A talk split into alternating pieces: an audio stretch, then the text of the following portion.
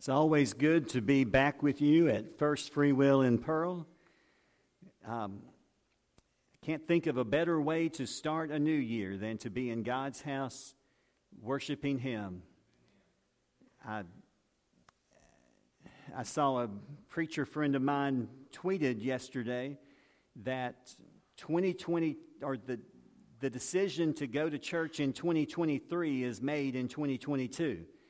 And that was true yesterday, so I'm glad y'all made the plan to get up after ringing in a new year, because I know all of you stayed up till at least midnight, right?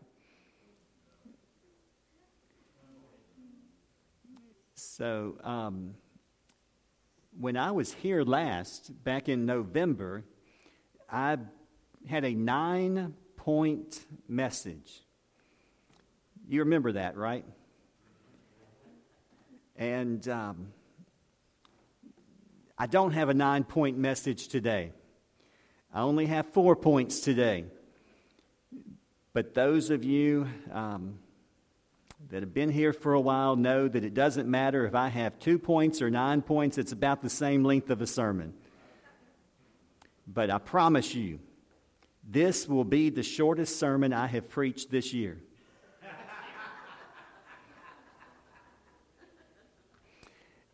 Turn in your Bibles to Luke 15. Luke chapter 15. Luke has three parables in chapter 15.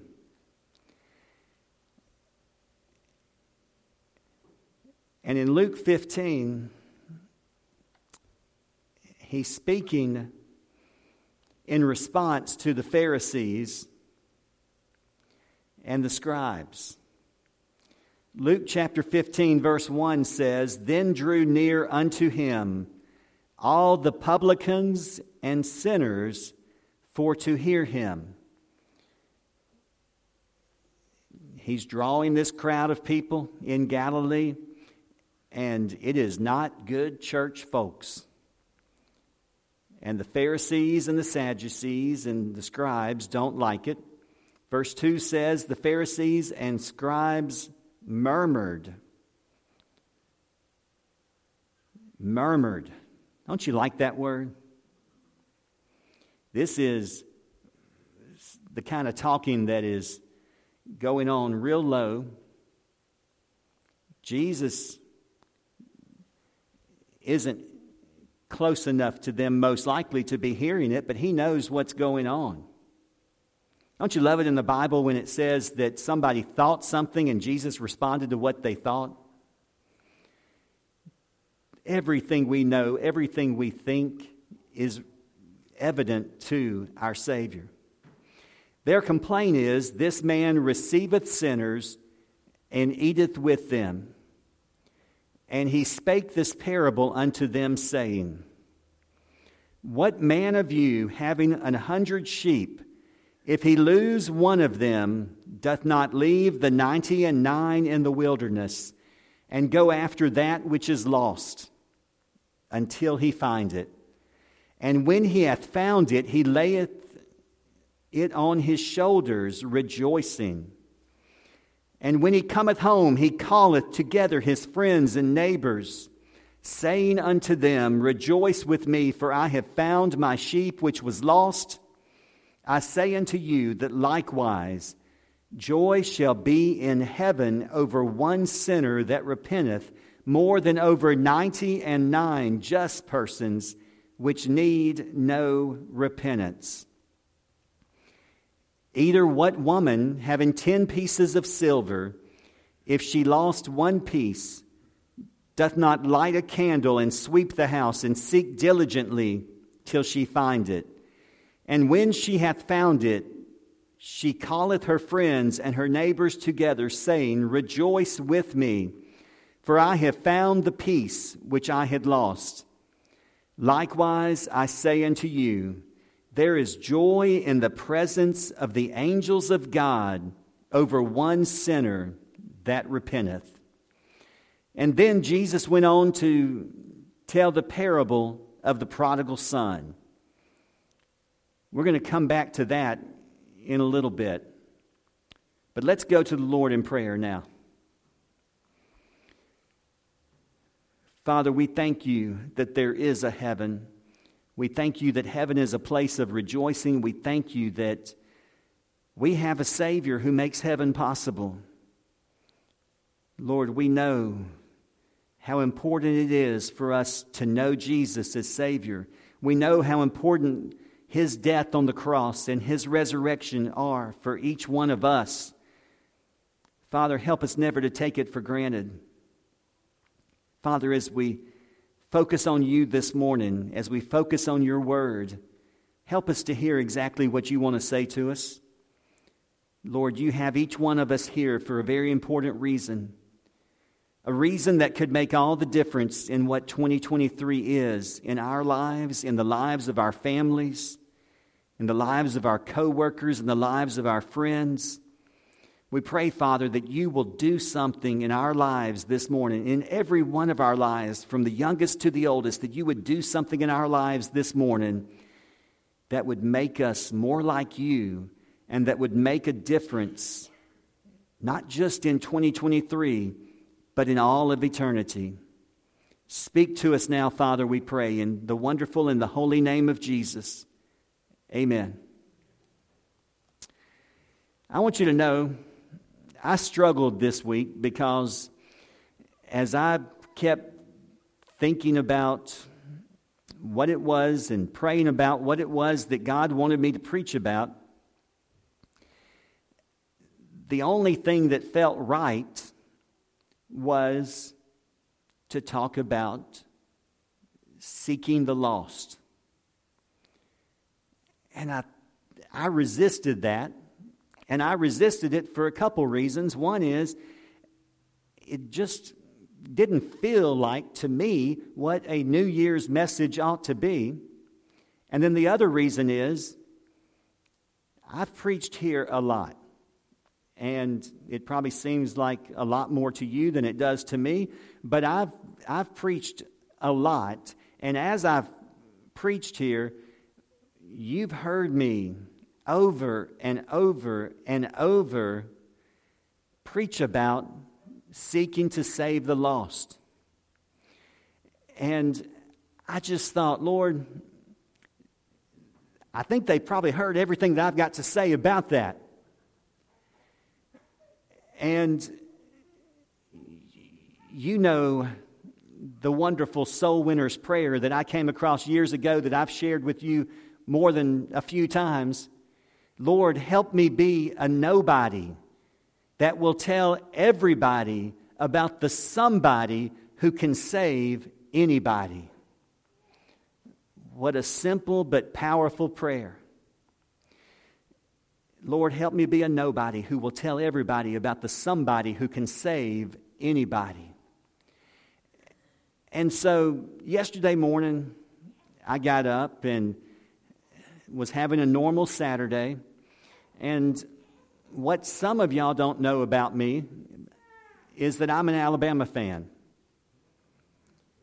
I have been an Alabama fan since I was a little boy. I grew up in Pascagoula. We had mobile TV stations. I grew up watching the Bear Bryant show every weekend. And I just, I was, I was blessed to be born into a Christian home. And I was blessed to be born where I was exposed to a lot of Alabama football and have had the great blessing of being an Alabama fan my entire life. And as much as it is possible, I schedule my Saturdays in the fall around whatever time that Alabama game is on. Now, I've missed some important games for weddings and funerals and things like that. By the way, ladies, you young folks, when you get married, don't get married on a Saturday in the fall during football season. Some people would tell you don't get married during deer hunting season, but it's really any time from the 1st of September to December that you don't want to get married. I would love for you to have a New Year's Eve. Well, no, that doesn't work either. There are plenty of Saturdays when you can get married. But my Saturdays when Alabama's playing are important to me. My family knows that. They schedule around it. And yesterday, Alabama played at 11 a.m. They don't usually play that early. And so I had just sat down to watch the game. I think there had been maybe three plays, and my daughter walked out. She was going to work at Chick fil A, and I had told her that she could take my car. Well, I realized I needed to get her the key. We only have one key to this car. When we bought it as a used car, that was all they had. So I went in the bedroom, and the key was not on my nightstand where it always is. And so I thought, well, maybe Guanya has already gotten it.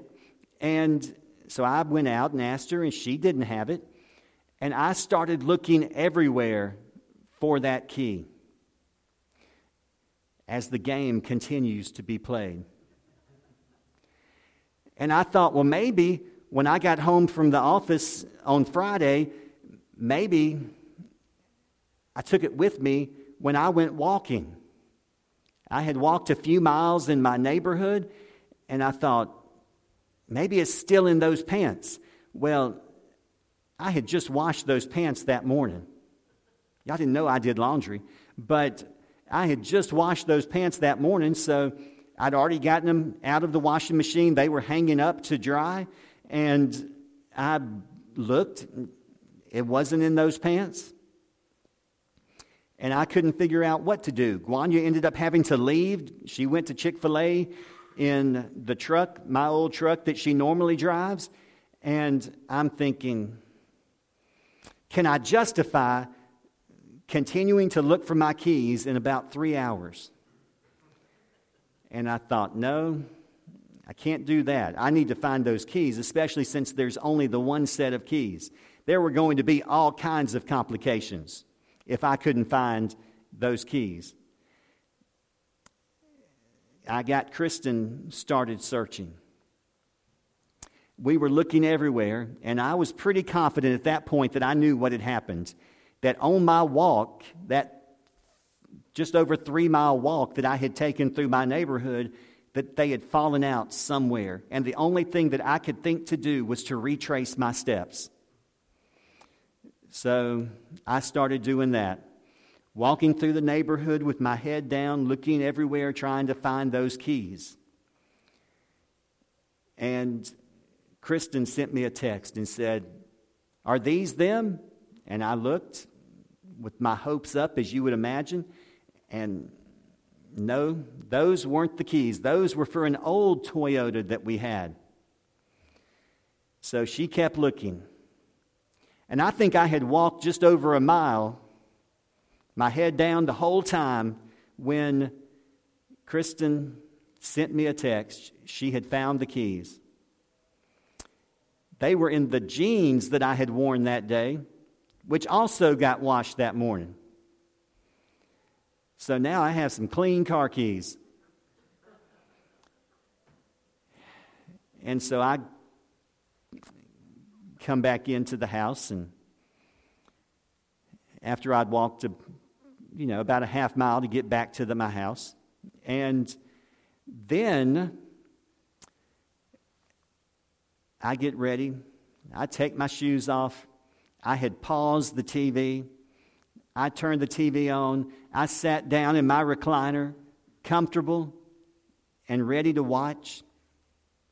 And you know, the whole time I'd been out walking, I kept thinking about the parable that I just read and thinking, God, are you trying to get my attention this morning?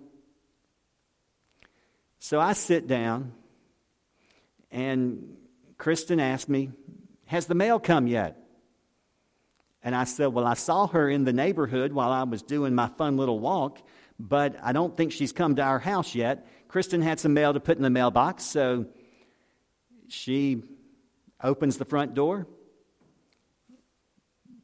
Then, next thing I know, our Australian shepherd has gotten under Kristen's legs and has gone out the door. And in a moment of, of great Christian charity and love, I said, It's your fault. You get her.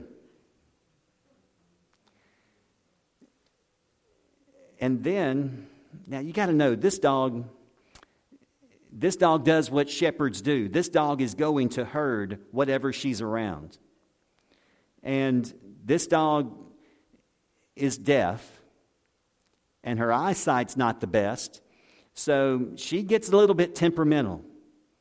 And so when she's around strangers, we have to take it pretty easy and give her a little time. Anything that catches her by surprise is not going to be good. And as I'm watching the next play of the game, Kristen says, The neighbor's dog is in the yard. Well, I know what that dog is. That dog is an obnoxious little yap dog. I didn't say lap dog, I said yap dog. That is a dog that just yaps all the time. It is constantly, whether it's inside or outside, if I walk by the house, it's going to be yapping. And that I'm sure it's a wonderful, loving dog, by the way. But I just thought, that dog and my dog is not a good combination. So I put my shoes back on and I run out in the front yard. And normally, that Australian Shepherd is quick to come. She's deaf, so you can't holler at her, but normally you can use hand signals and she will come. She is literally about three feet from the neighbor's dog. And she's got that look on her face like she is ready for some action. She's ready to herd this little dog. And so I run over there. I really do run. Um, I run over there, and I think it's going to be okay because that dog is happy to see me. But then she realizes, I don't look happy. And so she takes off. And she runs into the woods. Now, I, did, I didn't put my shoes back on at that point. I think I may have said I did, but I didn't yet. I was out there in my bare feet, and it gets to the point where she's gone into the woods behind our house. And so I have to go inside and get my shoes. And so then I go through the neighborhood trying to see where she's gone, and I don't see her anywhere. So I circle around, and I think it takes me about 10 minutes. And I've already been texting Kristen and telling her, you need to get in the car and look for her because I don't know where that dog is. Then I make a circle, and I'm back at the end of my street, and I see her. She's in our front yard about three feet from the front door. And I texted Kristen and I said, She's at the front door. Open the front door and don't let the other two dogs out. But Kristen was busy getting dressed, so she didn't see that text. And I get down there where the dog is, and as I see the dog, she starts to come up to me. And of course, the neighbor's dog is still outside, and the neighbor's dog is barking and the neighbor's dog gets Gia's attention. And so Gia runs back over to the neighbor's dog. And I finally grab Gia. And you know, in, in the parable of the lost sheep, the shepherd picks up that sheep. And he, what they'll do is they'll put the sheep over their shoulders and hold their legs. So that's how they would carry the sheep. And I thought, because I'm thinking about these parables that whole time. And I'm thinking, okay, this is where it's going to be a little different because she didn't have a collar, she didn't have a leash or anything, so I didn't pick her up and put her on my shoulders. Maybe I should have. Maybe that would have made for better preaching today, but I didn't do that. But I did pick her up, and I'm carrying this 55 pound dog who's squirming like crazy into my house. And you know what my wife said to me? As I walk through the door carrying this dog, she says, You've got hair all over your pants.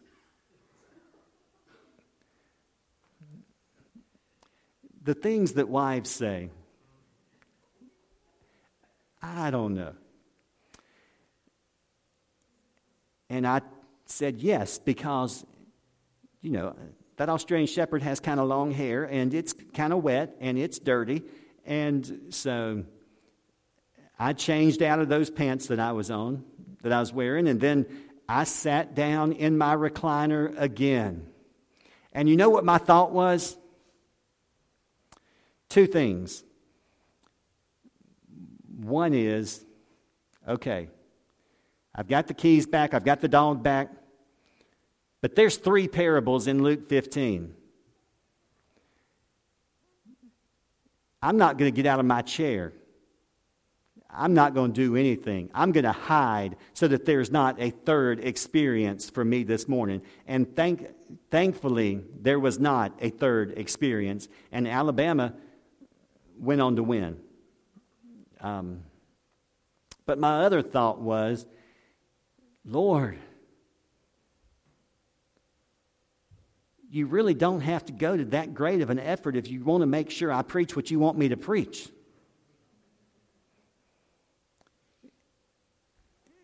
What can we learn from Luke 15? What is it that God wants to teach us? When was the last time you lost something really important? In the big scheme of things, those, lost keys were a bigger deal because they were my only set than the lost dog would have been. But when that lost dog was about to have a confrontation with a little bitty dog, that became pretty urgent.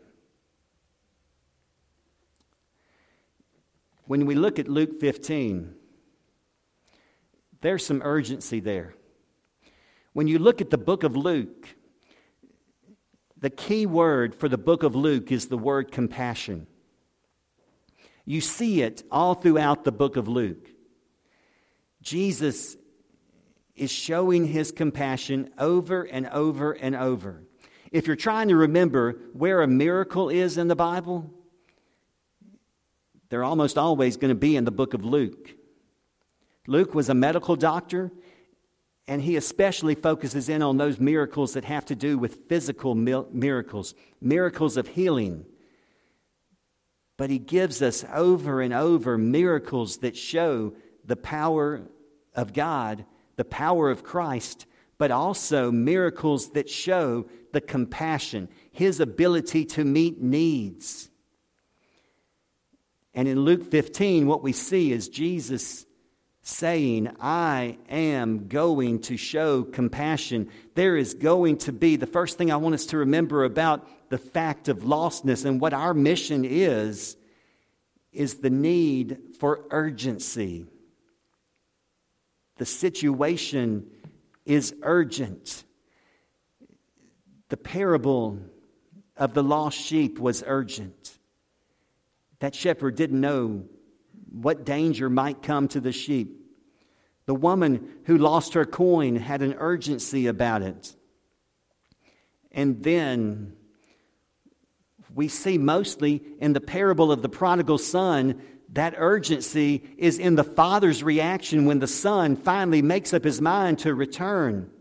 And he comes home, and what does the Bible say? The Bible says that the son is going to go to the father and ask to be a servant. That is all he's going to ask for. He doesn't want to return or expect to return as a son. He just wants to return as a servant because then at least he knows he'll be taken care of. He will have food. But the father does what? The father runs to him. When the father sees him coming, the Bible says he sees him coming from a long way off and he runs to him. There's an urgency on the part of the Father to be reunited with the Son. And then in Luke 19, Luke 19, verses 1 through 10, I think are parallel to Luke 15. In Luke 19, the Bible tells us Jesus entered and passed through Jericho. And behold, there was a man named Zacchaeus, which was the chief among the publicans, and he was rich. And he sought to see Jesus, who he was, and could not for the press, because he was little of stature. And he ran before and climbed up into a sycamore tree to see him for he was to pass that way. And when Jesus came to the place, he looked up and saw him and said unto him, Zacchaeus. Stop there.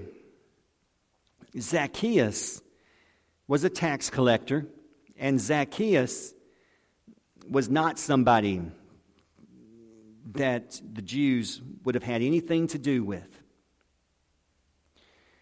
Jesus knew Zacchaeus, he knew his heart, and he knew that Zacchaeus was hungry for a relationship with him.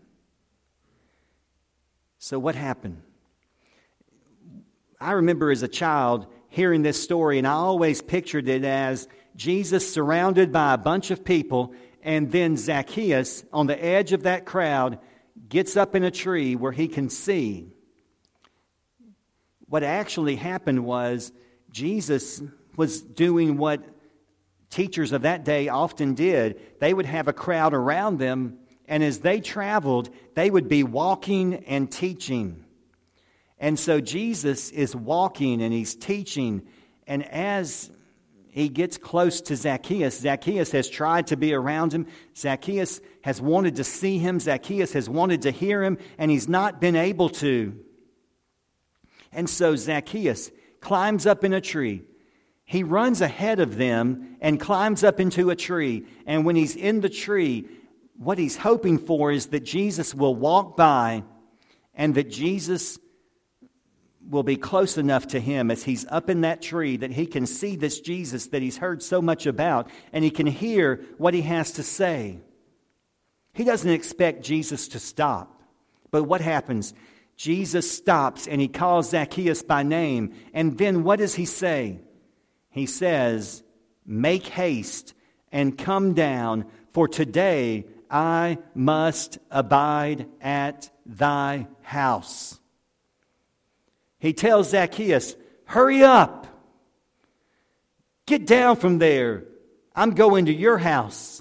And this man that just wanted a glimpse of Jesus is now about to be able to have fellowship with Jesus. He is about to have salvation come to his house. And what does the Bible said, say in verse 6? The Bible says that Zacchaeus made haste and came down and received him how? Joyfully.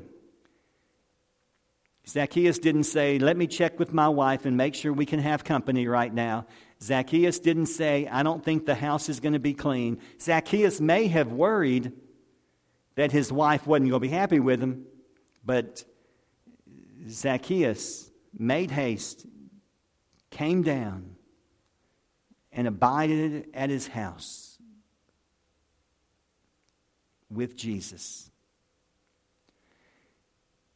There's an urgency in the life of Jesus. There's an urgency about the lost. Do we have that same urgency? Our mission is an urgent mission. And our mission is an unlimited mission. What do I mean by that? There are no time limits. How long do we keep reaching out? How long do we keep sharing the gospel? How long do we keep praying for the lost? How long do we keep loving people that need to know Christ? As long as it takes. Yesterday, I came across something about William Carey, and I always like it when I find stuff out about William Carey that I didn't know. William Carey, I like that because I went to school at William Carey, but um, William Carey was one of the first modern day missionaries. He went to India. And I learned yesterday that yesterday was the anniversary of the baptism of the first person that was ever converted as a result of the mission work of William Carey. The first person that he baptized, he baptized on December 31st, 1800. Now, here's what's important about that. How long at that time had William Carey been in India? Translating the Bible, learning the language so he could, ministering, preaching, witnessing. He had been there for seven years. Seven years in a place far different from the England that he was accustomed to. Seven years without the single first convert. How long did the father wait for the prodigal son? There was never a point where that father said, It's been too long. Our responsibility to share the gospel is our responsibility until when? Till we die or Jesus comes. And you know what's even good about that is? Our mission to reach the lost is a mission where we're proclaiming the gospel, but it's also a mission where, with broken hearts, we are praying for lost people to be saved. And there's a catch to what I just told you. Because I said our responsibility goes until we die or Jesus comes again. But did you know that what you pray and what you proclaim carries on even after you die? That's how powerful our prayers are. There may be that lost person that you've witnessed to or that you've prayed for, and you wonder, they're never coming to Christ. But then, what happens? You die and your words and your prayers live on, and that person comes to know Jesus. Our responsibility has no limits when it comes to time, it has no limits when it comes to distance. The, the son, the prodigal son, went a far way off. You know, yesterday, I was pretty convinced that my keys were somewhere on the ground in my neighborhood, somewhere in that three mile path. I knew they weren't in Pearl. I knew that they, they weren't in Alabama. There were limits to where I needed to walk. My wife's advice was to get in the car and look, and I thought, I'm not going to find them if I'm in my car. So I walked, covering the paths that I knew I needed to look. But how does that work for us when we talk about reaching the lost? There's never going to be a person that you cross paths with that doesn't need to hear the gospel. There's never going to be a person that you encounter that doesn't need to know the love of Christ. There's never going to be a person that we encounter that doesn't need to be prayed for. There's no limits to the mission that we have. And then, we're not going to take a long time on this one but I want you to really think about it. And even after we finish today and you're at home, I want you to think about it. Our mission is urgent, our mission is unlimited, our mission should be uninhibited. Uninhibited. What do I mean by that? Our mission should be one where we're not going to have any inhibitions, any reservations, anything that we're concerned about that would keep us from doing what we need to do to seek those who are lost. You know, yesterday I just had on some sleep pants when I was planning to watch the game. And I had just washed four pairs of my pants. And so when I ran into the bedroom to put on some different pants so that I could go on this fun little walk I was about to take, I pulled out a pair of pants that I got for Christmas. They still had their tags on them, so I jerked the tags off of them, threw the pants on real fast, ran out the door, and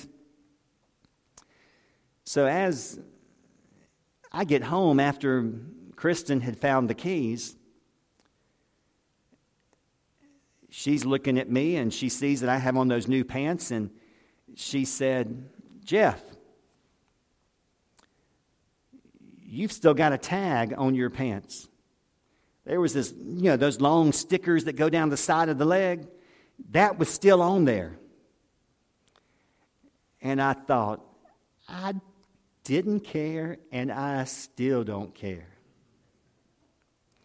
You know, there is a really bad kind of I don't care, and there is a really good kind of I don't care.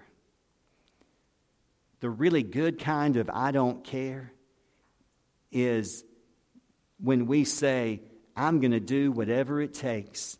I'm going to love everybody. I'm going to share the gospel. I'm going to pray for people. I am going to do whatever it takes. Because, friends, the reality is there are people in hell today because Christians were more concerned about what other people would think than about proclaiming the gospel. What keeps us from proclaiming the truth that Jesus is the only way to heaven? I was thinking yesterday,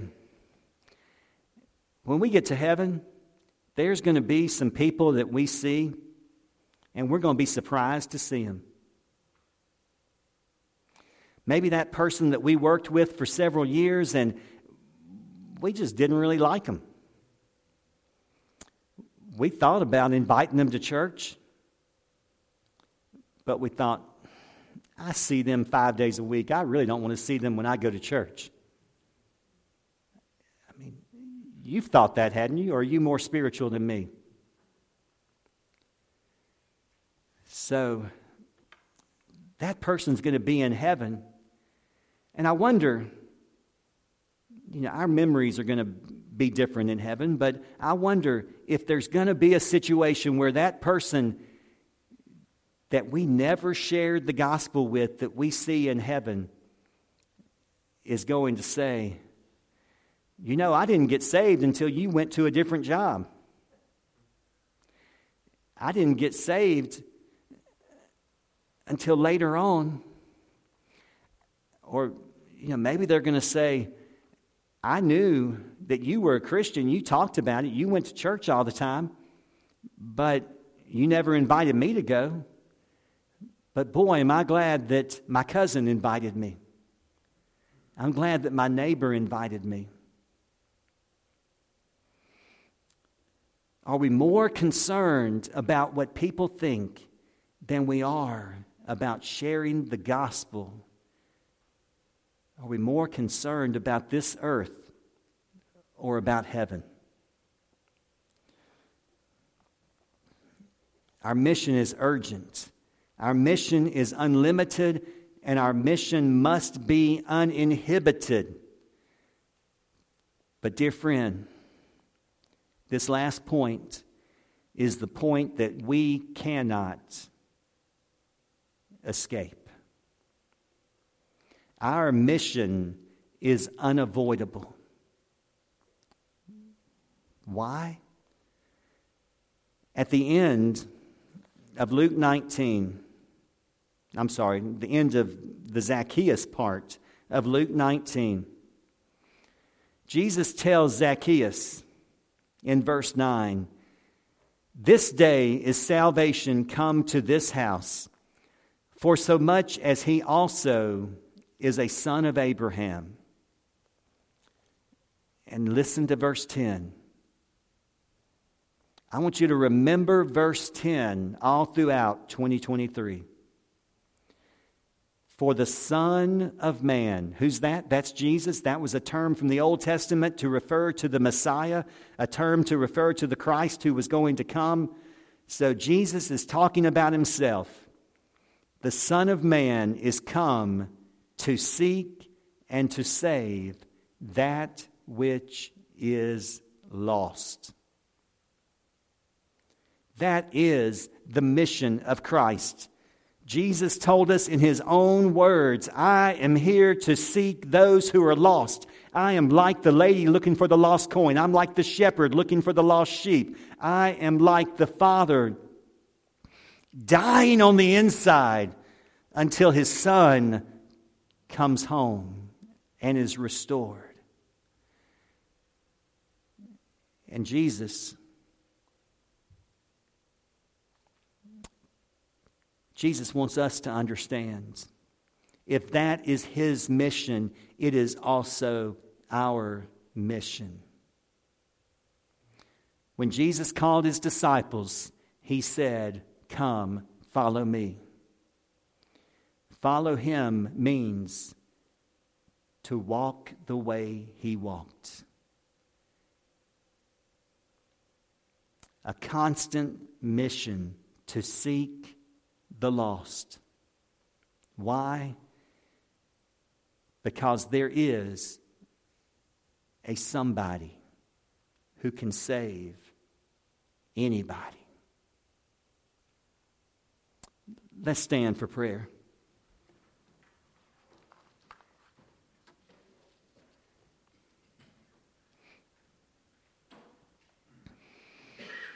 I want to ask you to take a few moments and to look into your own heart.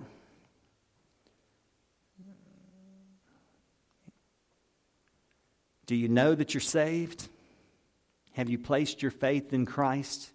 Have you asked Him to forgive you of your sins and to come into your life and to be your Lord? If not,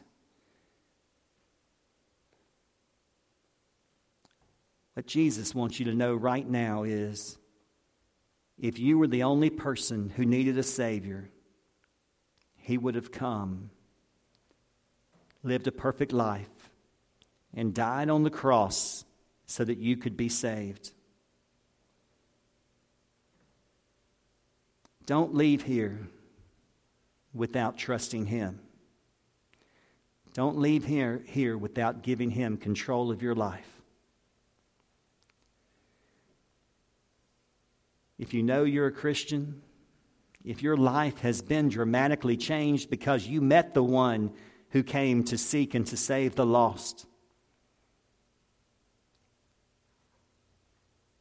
are you fulfilling your mission? Is your life marked by prayer for the lost? Is your life marked by love for the lost? Is your heart broken for those who are lost? If not, let today, the first day of 2023, be a day that you say, Lord, from now on, every day of this year and every day of the rest of my life till Christ comes again, I want to learn to love you more and to love the lost more. Use me, Father, to reach the lost.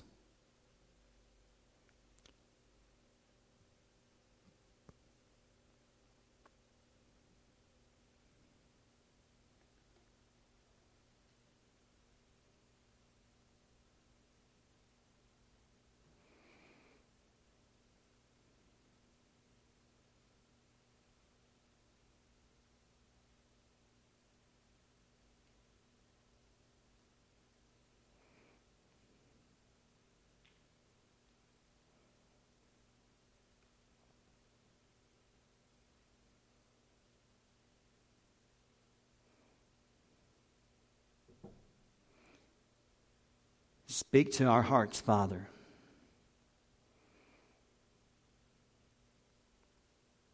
May this not just be about having come to church, having done what we're supposed to do on Sunday, but may it be about our lives being changed. May God, may you have your way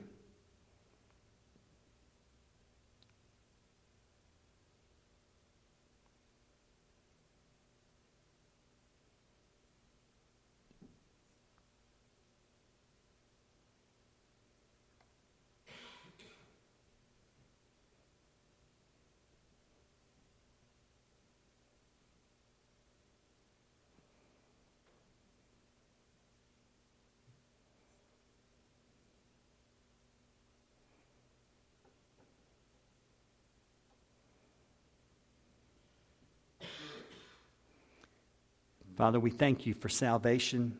We thank you for Jesus. We thank you for